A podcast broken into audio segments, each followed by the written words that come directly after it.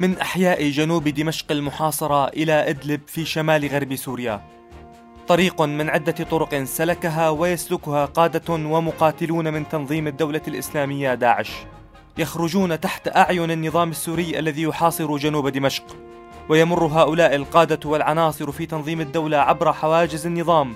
وعبر المناطق التي يسيطر عليها ليصلوا في النهاية إلى مناطق لا زالت تحت سيطرة تنظيم داعش أو إلى دول أخرى كيف خرج قادة وعناصر تنظيم الدولة من أحياء محاصرة ولماذا؟ لكن قبل الإجابة عن هذه الأسئلة لنلقي نظرة على تاريخ تنظيم الدولة الإسلامية في جنوب دمشق وانتشاره في تلك المنطقة والانتهاكات التي ارتكبها.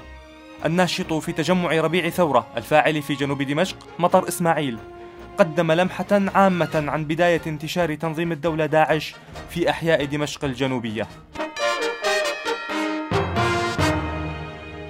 آه، ظهر تنظيم داعش في أحياء جنوب دمشق بعد الإعلان من قبل أبو بكر البغدادي عن قيام ما يسمى الدولة الإسلامية في العراق والشام في نيسان 2013 حيث انقسمت جبهة النصرة إلى قسمين قسم بايع الجولاني وبقي تحت مسمى جبهة النصرة وقسم آخر بايع البغدادي وعمل تحت اسم داعش.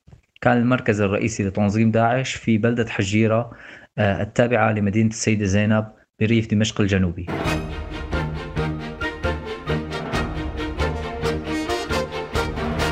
تواصل انتشار التنظيم بعد ذلك فحارب فصائل المعارضة السورية. وفرض أسلوبه في الحكم مرتكبا من الانتهاكات الكثير كما شرح مطر إسماعيل. أما عن سجل داعش من الانتهاكات في جنوب دمشق فهو سجل حافل بالانتهاكات.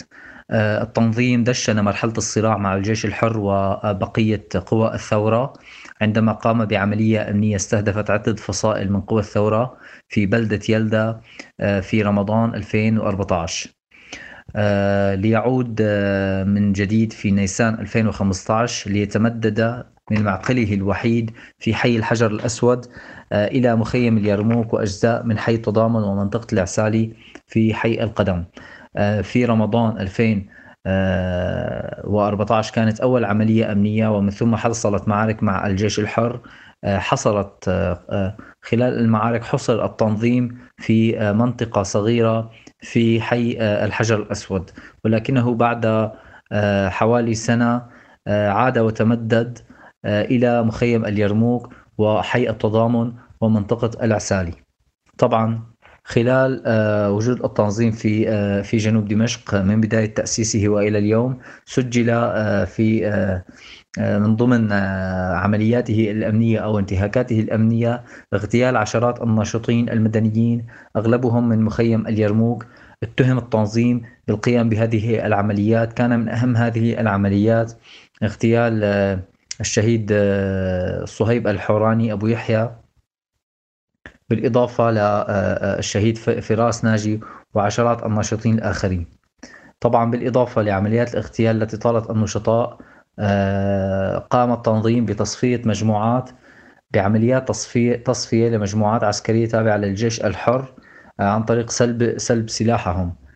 طبعا آه، بالإضافة إلى ذلك تحولت مناطق التنظيم إلى بؤر للرعب والخوف نتيجة فرض التنظيم لتصوراته وأحكامه على الناس الخاضعين لسلطته. آه، بالإضافة إلى ذلك آه، ساهم التنظيم بتدمير العملية التعليمية نتيجة فرض منهاج داعشي ليس له أي علاقة بعلوم العصر الحالي.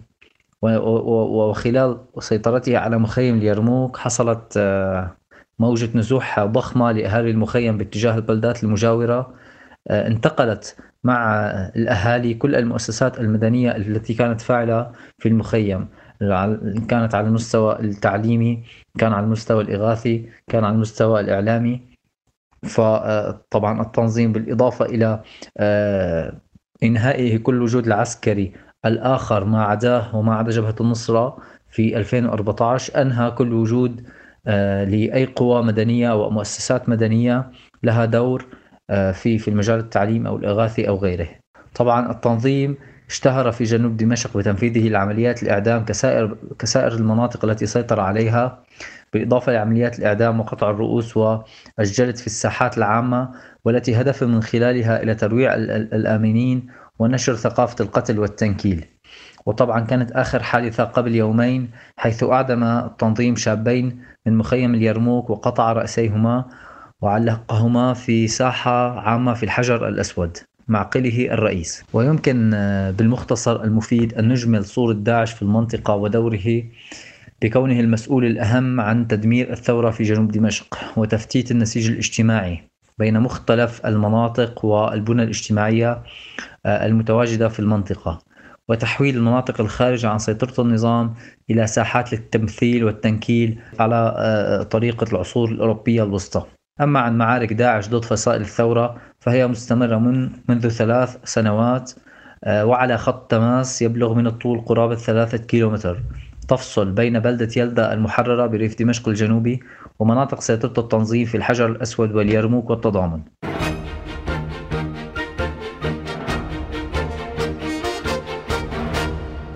وبعد كل هذه الانتهاكات والارتكابات بحق فصائل المعارضة المسلحة وبحق الناشطين والتجمعات المدنية وبحق السكان المدنيين بدأت بشكل مفاجئ عمليات خروج لقادة وعناصر في تنظيم الدولة الإسلامية من الأحياء المحاصرة وبمختلف الاتجاهات وفق ما تحدث الناشط في تجمع ربيع ثورة مطر إسماعيل.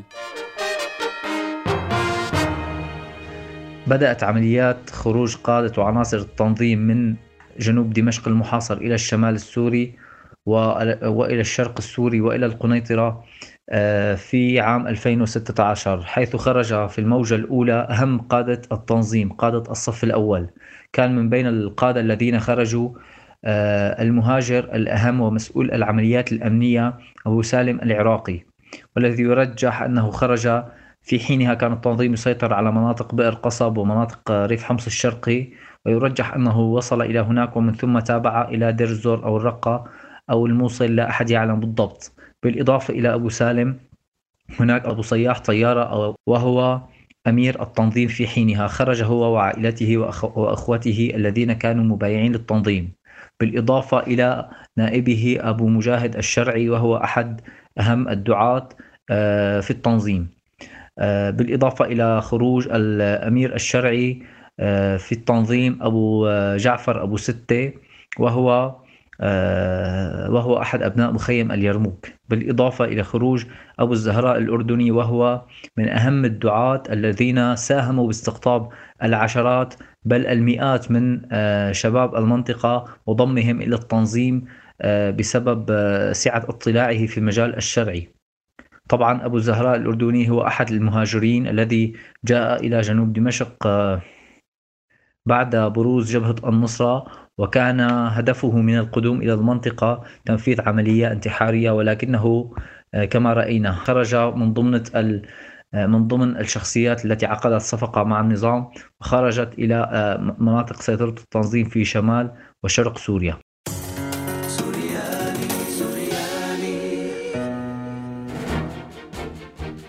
تلا ذلك دفعة ثانية من عناصر داعش الخارجين من أحياء دمشق الجنوبية. كما أشار الناشط في تجمع ربيع ثورة مطر إسماعيل والمقيم في منطقة بيت سحم جنوب العاصمة السورية. أما الموجة الأهم لخروج التنظيم لخروج عناصر وقادة التنظيم طبعا الأهم من ناحية العدد ومن ناحية التنوع. من مختلف مستويات المستويات ضمن هرم وهيكلية التنظيم فهي بدأت قبل حوالي شهرين وهي مستمرة إلى اليوم وكانت المحصلة العامة آه، الكلية لعدد الأشخاص الخارجين من مناطق سيطرة التنظيم قرابة 150 عنصر من داعش بالإضافة لأكثر من 100 مدني. أما بالنسبة لأعداد أو أو أسماء هؤلاء الشخصيات الذين خرجوا خلال الفترة الأخيرة. كان من بينهم قادة عسكريون وشرعيون وإعلاميون وغيرهم. نذكر على سبيل المثال من ضمن القادة العسكريين أبو الحارث وهو يعني أحد أقرباء أبو هشام الخابوري الأمير السابق لداعش. أبو الحارث كان قائد عسكري مهم في التنظيم بالإضافة إلى أبو مصعب التركماني. من ضمن الأسماء أيضا أبو عمر خنيفس وهو كان أمير حركة أحرار الشام سابقا قبل مبايعته التنظيم في عام 2015 آه، بالإضافة إلى أبو عمر هناك أخاه أبو أحمد. من ضمن الشخصيات التي خرجت على المستوى الإعلامي خرج آه، راتب طيارة أبو أحمد وهو أمير المكتب الإعلامي سابقا ويرجح أنه وصل إلى آه، مصر. من فترة قريبة في تحديدا في تاريخ 28 أو 29 من شهر كانون الأول 2017 خرجت مجموعة مكونة من تسعة أشخاص بينهم أبو عبد الإله المسؤول الإغاثي البارز في تنظيم داعش والذي وصل آه، مباشرة إلى تركيا وتردنا أنباء خلال هذه الأيام عن آه، تنقله أو سفره إلى السودان حيث تتواجد عائلته. ومن المعلوم أن أبو عبد الإله كان رئيس المجلس المحلي لمخيم اليرموك في أعوام 2013 و2014 آه، ومن ثم بايع التنظيم بعد حوالي سنة. طبعا هناك عدد كبير من العناصر يمكن ذكر أسمائهم آه، وهم متنوعون. بعضهم بعضهم من أبناء الحجر الأسود بعضهم من أبناء حي التضامن وبعضهم من أبناء مخيم اليرموك وآخرون من العسالي على سبيل المثال قبل آه، يعني الأسبوع الماضي خرج أبو حمزة حدو برفقة أخيه كرم وشخص يدعى سامر الزامل وهؤلاء الثلاثة من آه، مقاتلي لواء العز بن عبد السلام المبايع لتنظيم داعش. أبو حمزة حدو كان أحد أهم القادة العسكريين في هذا في هذا اللواء الذي بايع داعش في عام 2015 ويرجح أنه انتقل آه، هو والشخصين الآخرين إلى آه، معقل اللواء لواء العز بن عبد السلام في القنيطرة. طبعا اللواء يعتبر تابع للجيش السوري الحر ولكن فرعه في جنوب دمشق بايع التنظيم منذ سنوات.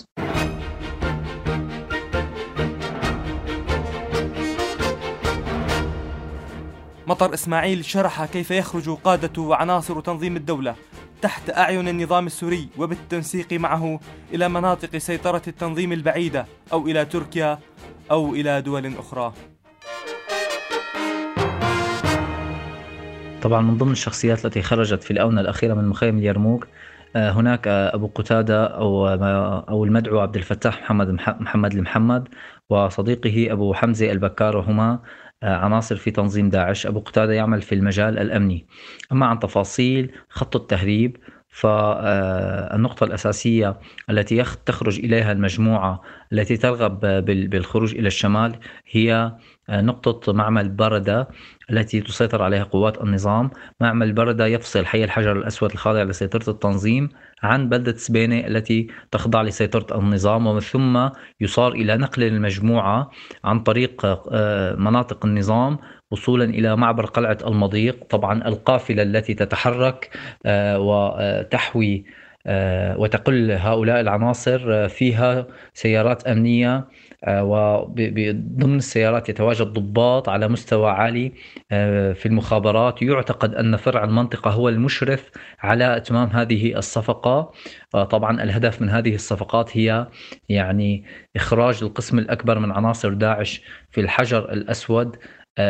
بهذا بهذه الطريقة عن طريق التهريب غير المنظم. آه، لعدم إمكانية عقد صفقة آه، عقد صفقة لإخراج التنظيم بشكل كامل من مناطق سيطرته جنوب دمشق إلى أي منطقة أخرى آه، لأنه لا يوجد ضمانات من قبل النظام للتنظيم بسلام بسلامتهم خلال يعني تحركهم في المناطق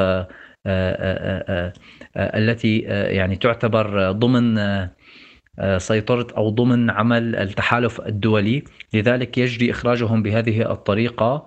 ومن ثم يعني آه، ينتقل القسم الأكبر منهم إلى تركيا. وهناك قسم آه، ما يزال في في إدلب موجود في عند عند بعض الفصائل وعند وصول المجموعة طبعا الحافلة إلى معبر قلعة المضيق.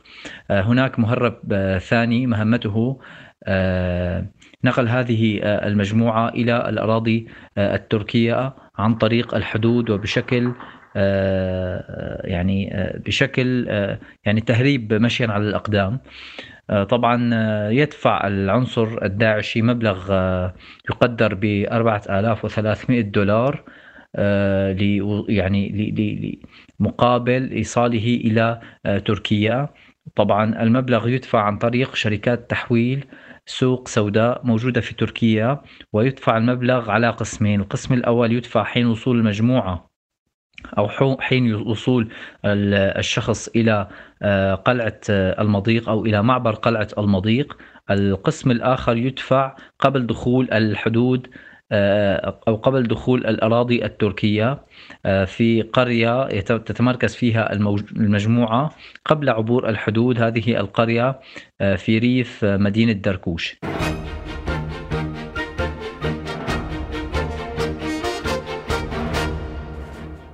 لكن لماذا يخرج قادة وعناصر داعش من أحياء جنوب دمشق؟ وما معنى ذلك؟ سؤال أجاب عنه الكاتب والمحلل السوري غازي دحمان. هناك أخبار مؤكدة عن جنوب دمشق حول خروج عناصر داعش سواء باتجاه إدلب أو صوب جنوب غرب درعا للالتحاق بجيش خالد. وقد ألقى الجيش الحر القبض على مجموعة كانت في طريقها إلى الحارة. تفسيرات هذا الأمر غالبا ما تراوحت بين وجود صراعات داخل أجنحة داعش في جنوب دمشق وبين انقطاع الإمداد والتمويل والمرتبات عن العناصر في هذه المنطقة. لكن المنفذ هو قدرة عناصر داعش على تجاوز الأطواق التي تفرضها قوات النظام وحزب الله والميليشيات العراقية على المنطقة وخاصة وأن عناصر داعش معروفين لديهم بالاسم والصورة وهو ما يمكن تفسيره بوجود توافق أو تفاهم بين الطرفين وخاصة وأنه سبق لهما تبادل الخدمات أكثر من مرة. التفسير الأقرب أنه يقايد خروج عناصره مقابل تسليم المنطقة لنظام الأسد دون أن يكون ذلك عبر اتفاق معلن وخاصة وأن النظام لن يستطيع تبرير اتفاقه. مع داعش ولن يجد مكانا يمكن أن يرسلهم إليه. وهناك تفسير آخر وهو أن داعش جنوب دمشق مخترق بشكل, بشكل كبير من قبل النظام وهو هذا ما يفسر صراعات الأجنحة بداخله. وبالتالي فإن الجناح المرتبط بنظام الأسد هو الذي يدفع الآن باتجاه الانسحاب والخروج من جنوب دمشق.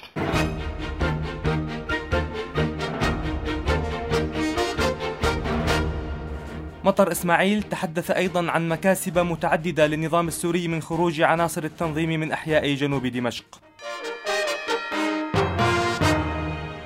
طبعا الهدف من إخراج الدواعش آه، يعني للنظام عدة اعتبارات وعدة أهداف لإخراج الدواعش. بداية كما قلت سابقا آه، هو يتخلص من القسم الأكبر من من التنظيم بهذه الطريقة دون أي إدانة دولية أو إقليمية من قبل الدول أو مخابرات الدول فيما لو أخرجهم بالباصات الخضراء. فهو لجأ إلى هذه الطريقة غير المباشرة كي لا آه، يعني آه، تتم إدانته لإخراجه تنظيم إرهابي عن طريق الباصات الخضر كما حصل سابقا في معارك عرسال ومجموعات التنظيم التي أخرجت إلى آه، البادية أو إلى دير الزور والتي بقيت أيام في البادية آه، تنتظر آه، التوافق الروسي الأمريكي للسماح لهم بالوصول إلى البوكمان. فالنظام لجأ إلى هذه الطريقة إلى تفريغ الحجر الأسود ومناطق سيطرة التنظيم من العدد الأكبر من العناصر أو ممن يرغب من العناصر. طبعا الهدف الثاني أو الهدف الثاني يأتي فيما بعد بعد إخراج العدد الأكبر و إلى حين آه، وضع ملف جنوب دمشق على الطاولة. آه، من سيتبقى من العناصر؟ بطبيعة الحال سيكون هناك عمل عسكري تجاههم وبالتالي هو يكون قد أضعف التنظيم وقلل العدد الكلي آه، من عناصر التنظيم. طبعا عدا عن الفائدة المادية التي يجنيها تقريبا كل عشرة أشخاص يخرجون إلى الشمال أو إلى تركيا يدفعون مبلغ آه، حوالي 45 ألف دولار. يعني هذا رقم غير قليل.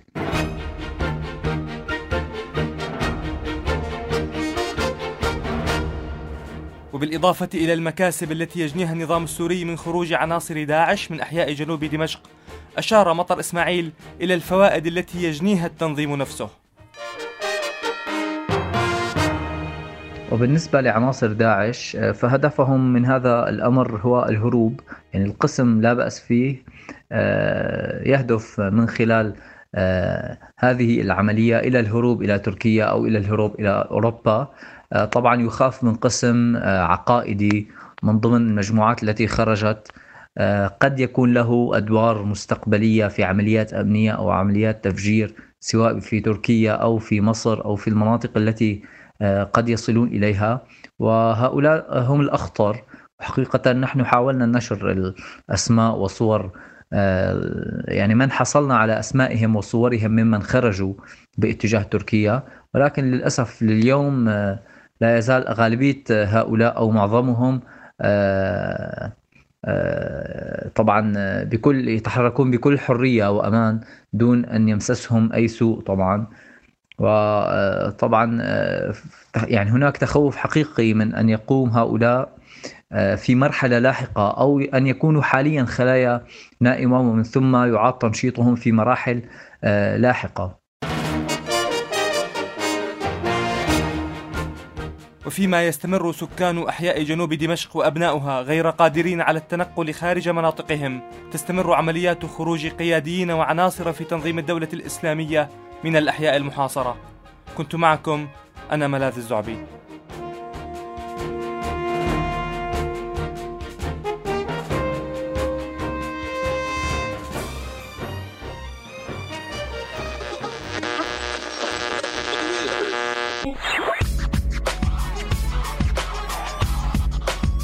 عم تسمعوا راديو سوريالي. على فكرة هذا مو راديو.